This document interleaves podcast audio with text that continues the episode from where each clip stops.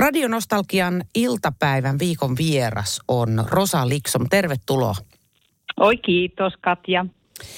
Kuule tuota, niin pitkä luettelo tulee, jos rupeisi laittaa sulle etuliitteitä. Että mä ajattelin, että mennään pelkällä Rosaliksomilla. Onko se ihan jees? Sopii, niin. sopii oikein loistavasti. Siinä menee niin puolet ohjelma-ajasta, kun luettelee mitä kaikkea sä oot tehnyt. Niin tota, ehkä se valkenee tässä matkan varrella. Mutta se, että minkä takia susta on tullut tommonen yleisnero, joka äh, voi ryhtyä mihin vaan ja onnistua siinä, niin mä uskoisin, että jotain on Lapin ilmassa tai vedessä. Sä oot syntynyt ylitorniolla. Niin mitä se merkitsee ihmiselle? Okei, mä heti korjaan, että mä en ole mikään yleisnero taiteilija. Anteeksi nyt vaan, mutta se oli mun mielipide ja siitä pidetään ah, kiinni. Joo. Okei. Hyvä. No, äh, tota, kasvuympäristönä lapsuuden pieni kylä Ylitornion kunnassa – oli aivan ihanteellinen paikka kasvaa, koska ää, järveen oli 50 metriä, metsään oli kaksi metriä talosta ja meidän koti oli täynnä eläimiä, joita hoidin ihan pienestä pitäen. Oi.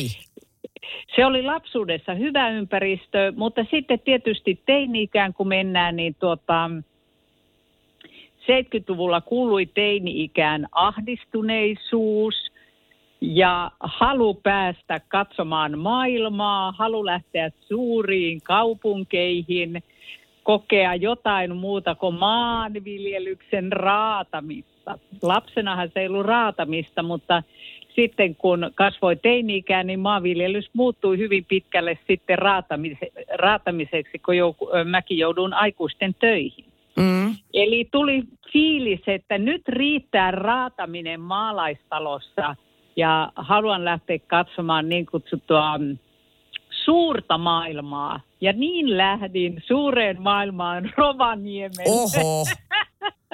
No huh Oli, oli, oliko sä Rosa silloin ihan meänkielinen ihminen vai puhuitteko te suomea? Ei, kyllä mä puhun meidän kieltä ja tota, mehän saatiin niin kuin mm, peruskoulu ala-asteella, kun peruskoulu nimittäin lähti Lapista, niin mä oon jo peruskoulun käynyt, niin, niin tota, me saatiin kirjoittaa meidän kielellä niin kuin aineetkin. Mutta sitten kun mä tulin tänne suureen maailmaan Rovaniemelle, niin mun äidinkielen opettaja sanoi, että et sä voi kirjoittaa tämmöisellä kielellä aineita, että ei tämä ole mikään kieli, että sun pitää opetella oikea kirjakieli. Aha. No. Niinpä, mä opettelin sitten kirjakielen ja sitten, että onpa kumma, että pitää kirjoittaa kirjakielellä. Joo. Mutta tokihan mä, mulla joku käsitys oli jo kyllä kirjakielessä. No mutta se sun maailman kartotus ei suinkaan rajoittunut sitten Rovaniemeen. Sä otit hallintaan semmoisen suurkaupungin kuin Rovaniemi heti. Mutta mihin siitä lähti sitten matka jatkumaan?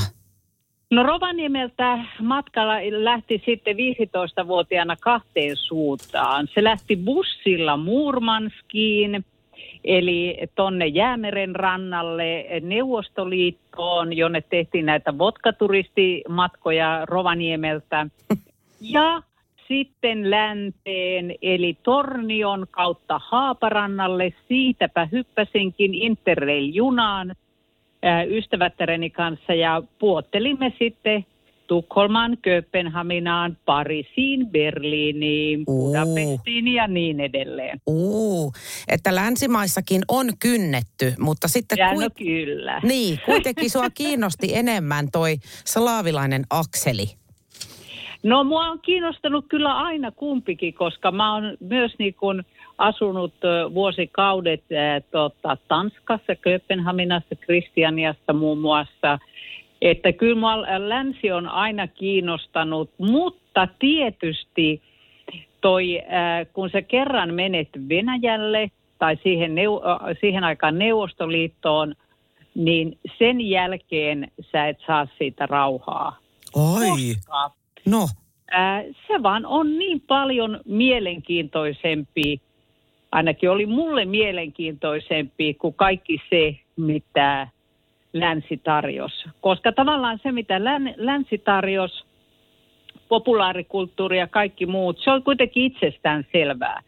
Mutta rajan takainen Neuvostoliitto ja nykyisin Venäjä on täynnä uskomattomia yllätyksiä ja se inspiroi mua koko aika aivan suunnattomasti. Jaa, että se edelleen jatkaa inspiroimista. Ehdottomasti, että mä ö, kaikin keinoin yritän pitää yllä kielitaitoa, koska venäjän kielen taito on kuitenkin ö, mahtava lisää silloin, kun reissaa ö, Venäjällä – tai on venäläisten ihmisten kanssa tekemisissä. Sä lähdit katsomaan maailmaa. Sitten jos käännytään sisäänpäin, niin mitä sun sisäisessä maailmassa tapahtui? Tuliko sarjakuvat, kuvataide, kirjallisuus? Tuliko ne jotenkin kaikki ryminällä vai lähdit sä jostain purkamaan? No kyllä mä sanoisin, että kaikki tuli oikeastaan yhtenä äh, ryminä, yhdessä ryminässä ja sen ryminän nimi on Lepakko Luola – punk, punk-liike, uusi aalto, kaikki se touhu, mitä liittyy sanaan punk. Aha. Niin siitä oikeastaan lähti tämä mun luovuus, koska sitä ennen mä en ollut niin kuin tehnyt luovalla alalla yhtään mitään. Mä en ollut taiteesta eikä kirjallisuudesta yhtään kiinnostunut, mutta tavallaan se se punk, punk-maailma, joka, jonka oikeastaan tärkein pointti oli se, että kaikki voi tehdä kaikkea, kaikki voi, kaikkea voi oppia tekemään. Eli totta, se oli niin kuin todella tärkeä niin kuin oivallus, koska mä ajattelin, että okei, jos tyypit menee soittamaan niin kuin lavalle punkrockia ilman, että he ovat ikinä tarttuneet kitaraan suunnille aikaisemmin, niin miksi ei voi samalla idealla tarttua kynään ja alkaa piirtämään? Ja näin mä tein. Vau! Eli mä en ollut harrastanut piirtämistä koska mä esimerkiksi lapsen mä en tykännyt yhtään piirtämisestä. Oho! Joo, en yhtään. Mutta sitten mä tartuin siihen kynään ja sitten, että no kappas vaan, tämähän on aika kivaa. Täältähän syntyy. Joo, eli se aukas tavallaan semmoisen tulpan, että siitä sitten lähti tulemaan näitä piirustuksia.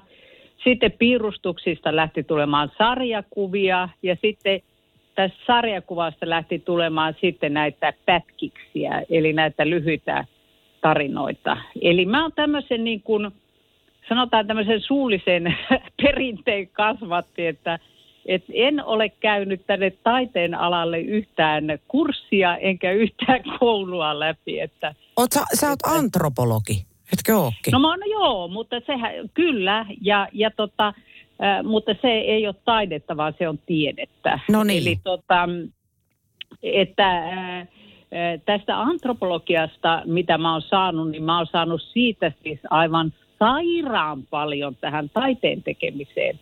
Aha. Ja tota, se mitä tärkein oikeastaan, mitä mä oon siitä saanut, joka kattaa koko elämän, ää, elämää kaikilla sektoreilla, on siis katsominen. Eli se koulutus opetti mut niin kuin katsomaan. Eli kun mä menen ää, Pariisissa kahvilaan niin, ää, ja, ää, ja juon siellä yhden ää, tota, kasioliin ja lähden sieltä pois, niin sen jälkeen mä osaan kertoa äärimmäisen tarkkaan, mitä siellä kahvilassa oli, minkä tyyppisiä ihmisiä siellä istui, mitä siellä tapahtui.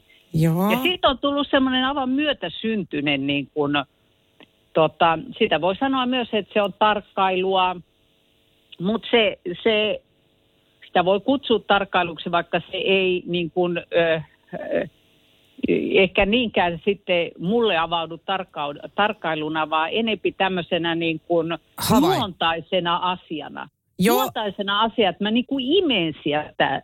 Se on semmoinen niin kuin imuefekti. Niin, eli sulla ei ole niin kuin vako, sä et vakoile, koska mä, mä en. siis teen tota samaa, mutta mä vakoilen. Joo, mä en vakoile ollenkaan, ah. vaan mä niin kuin elän siinä. Äh, sitä antropologiassa kutsutaan – osallistuvaksi havainnoinniksi. Joo. Eli mä osallistun siihen kahvilan fiilinkiin, kun mä juon sitä kafeoleeta. No Tai jos mä oon lypsämässä lehmiä jossain navetassa, Niin. niin tota, mä oon osa sitä na- navetan fiilistä ja osa niitä lehmiä ja osa sitä kaikkea. Jaaha, no toi kuulostaa kiinnostavalta ja sitten sehän ruokkii ihan hirveästi mielikuvitusta toi kun kattelee. Niin no kuin, juuri näin. varsinkin Juuri ihmisiä. näin. Kun sä niin, ja mietit, varsinkin, kun että... sä mi- niin, varsinkin se, että sä meet niinku mukaan siihen, että se, niinku, se ei ole sitä just sitä vaklaamista, vaan se on niinku ihan täysillä menoa siihen, niinku, siihen fiilikseen mukaan. Radionostalgian iltapäivän viikon vieras on äh, eräs lapsuuteni suurista sankareista, kirjailija, äh, taiteilija, no, taiteilija on hyvä yleissana, o, Rosa Liksom. Ja Yhden yön pysäkki on kirja, minkä sain muistaakseni joulupukilta 85 oisinko saanut. Ja olin sitä erikseen pyytänyt. Ja nyt äh, muisti ei toimi niin, että olisin, niin kuin osaisin sanoa, että mistä olin sen poiminut, kun 85 en voi sanoa, että olisin Helsingin sanoima, sanomia esimerkiksi lukenut ja katsonut sieltä arvostelut ja olisin jotenkin tietona, että sä sait siitä kirjasta. H.J. Erkon kirjallisuuspalkinnon. Kyllä. Ja se oli ensi, esikoisnovellikokoelma ja se jotenkin räjäytti mun tajunnan, että ai tolleekin voi, tiedätkö, tehdä kirjallisuutta. No sähän olit, kato niin kuin mä punk-maailmassa Niin, vuonna just niin. 78, niin sä olit vuonna 85 siinä samassa fiiliksessä. Joo, jo, Aivan. jotenkin joku kirjoittaa semmosella, semmosilla silmillä, että mitkä mullakin on. Että sä voit niinku havainnoida sillä humoristis lämpimästi ja sitten vielä vähän kekseliäästi ympäristöäsi. Joo, no tämä oli tota, tämä kirja, niin siitä oikeastaan alkoi tämä mun kirjallinen taivaali, joka on kai jatkunut jo 40 vuotta, että, että tavallaan kun se hana aukesi tämän ensimmäisen, ensimmäisten storien myötä, niitähän, nimittäin mä kirjoitin niin kuin pari ensimmäistä storia tuohon hälläpyörälehteen ja kulttuurivihkoihin silloin aikanaan. Ja, ja tota, sitten se hana niin oikeastaan, se aukesi sillä lailla, että mä saatoin yhdeltä istumalta kirjoittaa kymmenen tarinaa. Sitten panin hanan kiinni ja mä olin tota, töissä, tietysti koko ajan normitöissä, muun muassa siivosin Finlandia-taloa. Just meinasin Niin, kysyä, tota- että missä olit töissä, mutta sieltähän se tuli. Me kaikki ollaan siivottu jossain vaiheessa, se on kyllä, selvä. Kyllä, ja sitten mä olin Lepakon kirpputorilla töissä, pidin Lepakon kahvilaa ää, muiden kimmojen kanssa ja näin edelleen. Eli töissä olin. Niin tota, sitten hana kiinni ja töihin, sitten taas hana auki ja sieltä taas niinku ryöpsähti mu- muutama story, että se lähti niinku oikeastaan tällä lailla liikkeelle tämä mun mun taiteellinen tie. Ikään kuin olisin koko elämäni niin kuin, ähm, kasannut semmoista viinitynnyriä, joka täyttyy ja täyttyy se iso viinitynnyri ja hana ei avata. Ja sitten kun kerran sen aukenee, niin johan sieltä aukasen, niin johan sieltä alkaa tuleen tavaraa. Ja se on jatkunut tähän päivään asti. Niin, toi on, äh, sä oot nyt kaksi kertaa avannut sellaisen hanan tässä jo näiden haastattelujen aikana, joka on sulle itsellesi tullut aivan puun takaa, että mitä, onko musta tällainen ominaisuus? No tämähän on hienoa, nyt ruvetaan hommiin. Juuri näin. Se on oikeasti, tämä ei ole vitsi, se on oikeasti tapahtunut juuri noin. Siinä ei ole ollut mitään semmoista, niin kuin, että väkisin väsäämistä ja väkisin niin kuin, tota, väkertämistä, vaan se kaikki on tullut hyvin niin kuin luontevasti soljuen, syöksähdellen, räjähdellen. Ihanaa. Onko jotenkin... Sama jatkuu edelleen. No niinhän se pitääkin. Nyt mua jä, rupeaa jännittää suorastaan, että mikä on seuraava asia, minkä sä itsestäsi löydät. No sanoppa se, sitähän Niin. ei, kyllähän mä jännitän kuule ihan yhtä paljon kuin sä. Niin, tiete, niin. Ihanaa, kun ei tiedä. itsellensä noin tämmöinen ehtymätön ihmetyksen sampo. Toi on hienoa. Äh, Nyt viimeisenä purskauksena, niin sullahan on bändi hyvänen aika. Tietenkin. Ois pitänyt aavistaa. että Täällä on tulossa bändi ja nyt se tuli. Liksom Lux. Aivan. Tämä oli aivan mieletön yllätys myös mulle itselle tämä bändijuttu. Eli tämä meni näin, että tässä on kaksi upeita muusikko, muusikkoa, Liisa Lux ja Eeva Koivusalo. Molemmat säveltää ja molemmat soittaa useita instrumentteja. Eevahan on siis ää, ammattimuusikko, pitkän linjan ammattimuusikko ja ihan uskomattoman lahjakas. Ja sitten Liisa Lux on sitten taidehistorian professori, joka on tätä musaa tehnyt niin kuin, ää, nuoresta asti kanssa ja levyttänytkin aikaisemmin. Mutta, mutta tota, ää, mä ja sitten Liisa Lux olemme tunteneet toisemme ehkä ää, 17 vuotta. Ja, ja tota, sitten yhtä, yksi kerta hän lähetti mulle WhatsApp-viestin, että hei, että olisit sä kiinnostunut tekemään niin biisien sano, sanotuksia. Mä ajattelin, no joo, että no katsotaan. En voi luvata mitään. Sitten mä olin junassa matkalla Helsinki-Joensuun. Mä olin menossa jo, Joensuuhun puhumaan Everstina romanista. Niin tota, kappas vain. Mulla oli tämä älypuhelin kourassa. Mä aukasin siitä tämmöisen tämmöisen muisti äh. Mm-hmm. Ja siinä aloin kuule kirjoittamaan ja, ja tota, ensimmäiset kolme biisiä taisi syntyä siinä junamatka-aikana, jotka lähetin saman tien junasta suoraan Liisa Luksille, joka totesi, että jaha, tässä on kolme valmista biisiä. Mä aletaan Eevan kanssa säveltämään.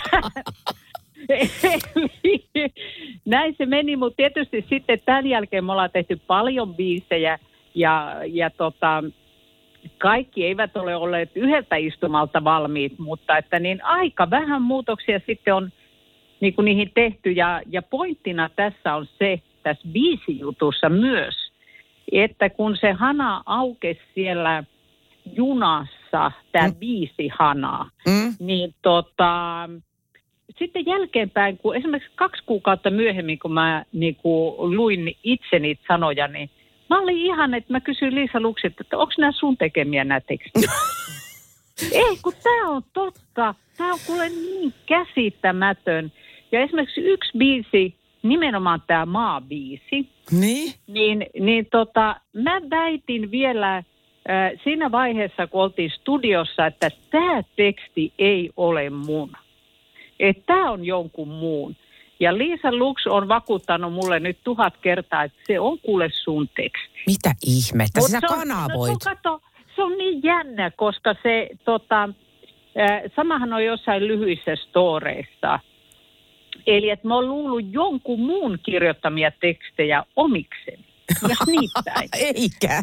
Joo, kuten esimerkiksi tota, yhtä, yhtä tai kahta Kari Hotakaisen kirjoittamaa. Mä oon luullut, että ne on mun Kari Hotakaisen lyhyitä tekstejä. Eli se on tavallaan se niin tämä kirjoittamisprosessi. Se on niin alitajunnan kanssa ää, työskentelyä mun kohdalla. Ne tulee siis, ne ei tule mietinnästä, ne ei tule sitä, että mä siinä on siinä siinä tiedätkö, appin äärellä niin. ja tiedätkö, niin kuin mietin, että chat, chat, chat, vaan se tulee niin kuin hiu. Eli tavallaan mä oon miettinyt ilmeisesti alitajuntaisesti, niin kuin näitä, niin kuin onkin miettinyt näitä asioita, mistä nämä biisitkin on, niin, niin todella kauan. Mä oon ihan nuoresta asti miettinyt näitä ihmisen ja luonnon suhdetta, ihmisen ja eläinten suhdetta. Tämähän on niin kuin yksi mun kela, kelaamisen aiheita ollut nuoresta asti. Niin. Mä oon aina ihmetellyt eläimiä. Eläimet on kiinnostaneet mua, lehmät, kissat, koirat. Niin kun, että juuri se, että, että niin kun mitä ne kelaa. Niin. Ja miten sen kontaktin saa. Ja sehän on, mun kokemus on se ihan sieltä lapsuudesta, että lehmiin, lampaisiin, kanoihin, sikoihin – kun sä kohtelet heitä hyvin tasavertaisesti, niin sä saat niihin ihan uskomattoman luottamuksen ja kontaktin. Kyllä, tiedos eli, on. Joo, eli tällä siis alitajunta työskentelee ja, ja, tota, ja se mikä se pointti on, niin on se, että pitää olla niinku ystävä oman alitajunnan kanssa. Siinä on erinomainen opetus kaikille. tie, mitä kaikkea sitä saakaan aikaiseksi, kun on ystävä oman alitajuntansa kanssa ja mielellään myös ympäristön kanssa. Mä kiitän Totta sua kai. lämpimästi Rosa Liksom ja mä laitan ehdottomasti kyllä nyt tähän perään soimaan sen maakappaleen ja nyt kuunnellaan, että kenenköhän, mistäköhän päästä se tuli. Kiitos ja Okei. toivottavasti pääste keikoillekin. Joo, kiitos. Moi moi. Joo, hei hei.